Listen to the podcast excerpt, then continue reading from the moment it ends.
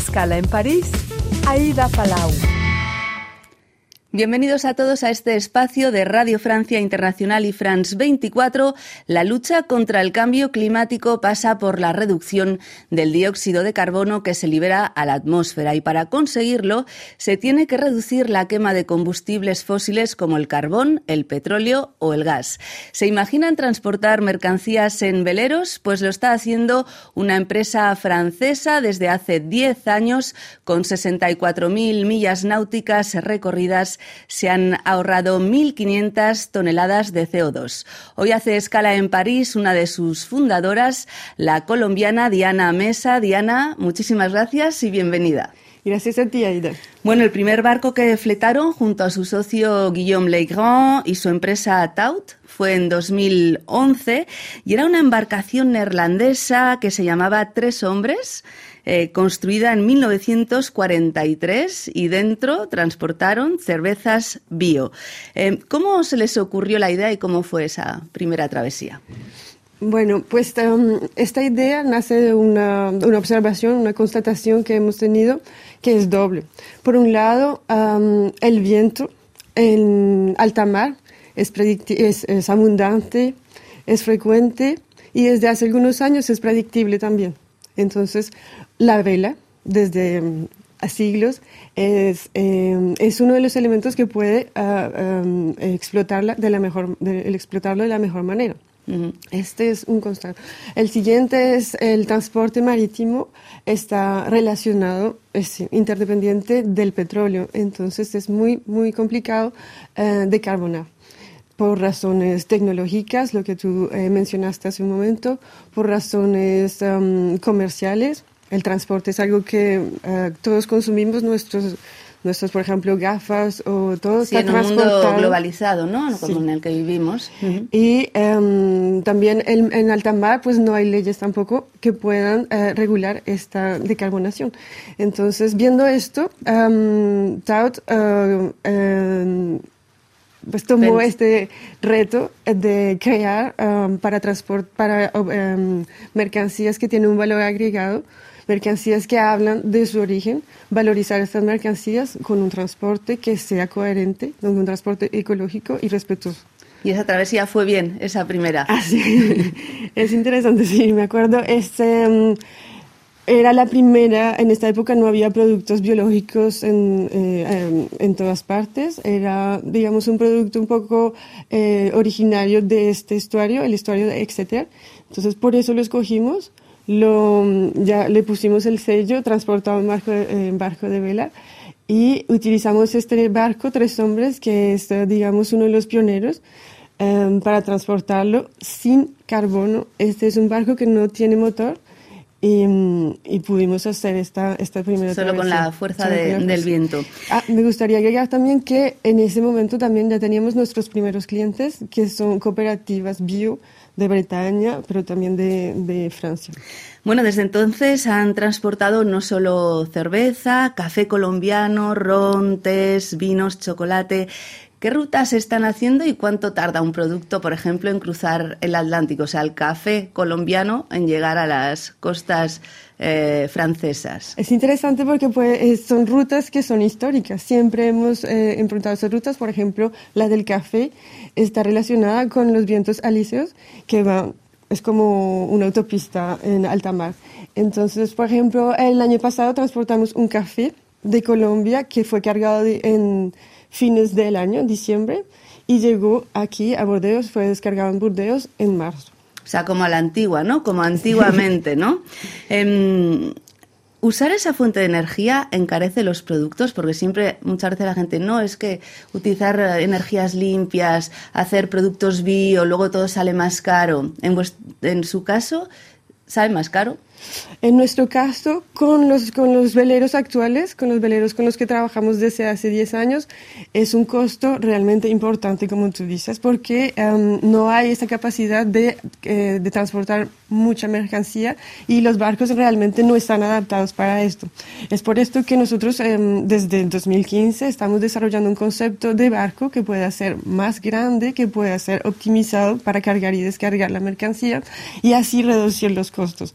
Entonces, mm, lo que mm, otra cosa con, respecto al transporte es que es algo que no está valorizado. Por ejemplo, un, paquete de café, la parte de transporte son algunos céntimos. Entonces, el aumento no va a representar mucho en el producto. Mucha diferencia en el, precio. Eh, me decía que solo utilizan la energía del viento, no hay algo alternativo por si falla algo. Y si no hay viento, por ejemplo, ¿qué pasa? Em, los, eh, el Tres Hombres no tiene motor, es algo excepcional. Nuestros barcos modernos em, que van a, están siendo construidos en este momento tienen un motor auxiliar. Porque nosotros, nuestro, em, nuestra convicción es que primero hay que ser fiable, es un transporte fiable y frecuente. Entonces necesitamos el motor en este momento, bueno, por razones legales, porque sin motor es, muy, es imposible ir a los puertos a los que pensamos ir, eh, pero también el motor lo vamos a utilizar para mejorar nuestro trayecto a la vela. ¿Y ese motor con qué energía va a estar alimentado?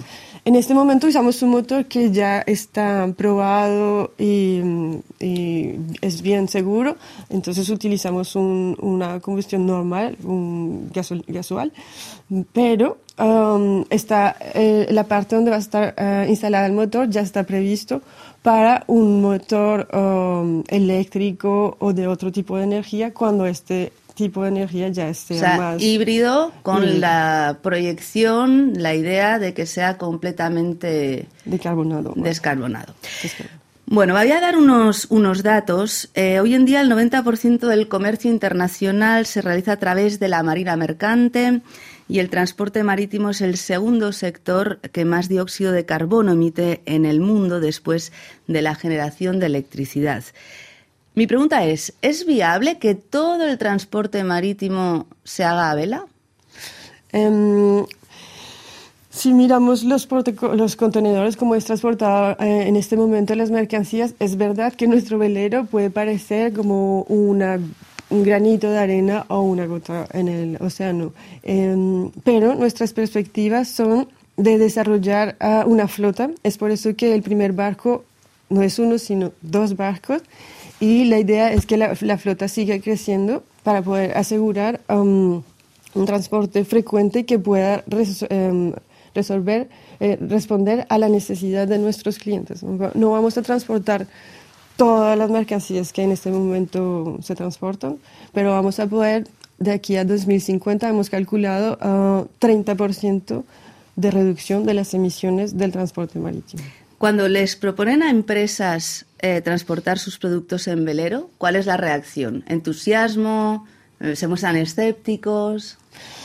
Desde el 2011 que hemos eh, presentado el proyecto, es algo que ha, cambiado también. Al principio había como, como tú dices, em, escepticismo, las personas decían, oh no, vamos a, volver a una época ya pasada, pero también algunos pioneros que son ahora nuestros primeros clientes para el velero moderno, sabían que había algo que necesitaban para, para, para, terminar, para poder completar la cadena completa desde el productor hasta el distribuidor de forma decarbonada y esa, cadena, esa parte es el transporte marítimo para productos que vienen como el café que no pueden ser producidos acá en Francia, en Europa, necesitan un, transporte de esta forma. O sea, el elemento para finalizar un proyecto coherente, ¿no? Finalmente. Es eso, es lo que faltaba para que la coherencia se haga desde el principio hasta el final, aunque son los clientes que son muy entusiastas, en realidad no, no tenemos una relación de cliente y de proveedor, pero más de co-construcción, ya llevamos más de mm, tres años desarrollando el concepto del, del barco con ellos, porque es algo que, que están convencidos, es, eh, también son visionarios, porque es verdad que hace unos años pues no era un, tema que se trataba, la decarbonación no era tan presente, ahora ya es urgente y entonces ellos estuvieron ahí desde el principio. ¿Y hay muchas empresas latinoamericanas? Que sí. Ah, eh, desde el principio tenemos una empresa latinoamericana, los productores de productos que ya han eh, comenzado a trabajar de forma eh, armónica con la naturaleza, es decir, no utilizan ningún químico para producir este tipo de, productores o de exportadores. Nosotros los hemos contactado desde hace mucho tiempo y están, son los más uh, um, necesitan y nos piden este tipo de, de iniciativas para poder. Uh, ¿Y de, qué países y, y, sectores son? Principalmente en Colombia. Es, es verdad, no es porque yo sea colombiana, pero es realmente ahí donde hay todavía um, comunidades que cultivan de la forma uh, tradicional. Donc, Colombia, pero también México. Hemos transportado también. Um, semillas de cacao de México, igual, un producto que llama al origen, entonces son, son ellos los más eh, interesados. Eh, aparte de mercancías, también transportan a personas, ¿no? ¿Cuánto cuesta un billete si alguien quiere cruzar el Atlántico, por ejemplo, se va a la costa francesa, al puerto y dice, bueno, yo quiero irme a, a Colombia?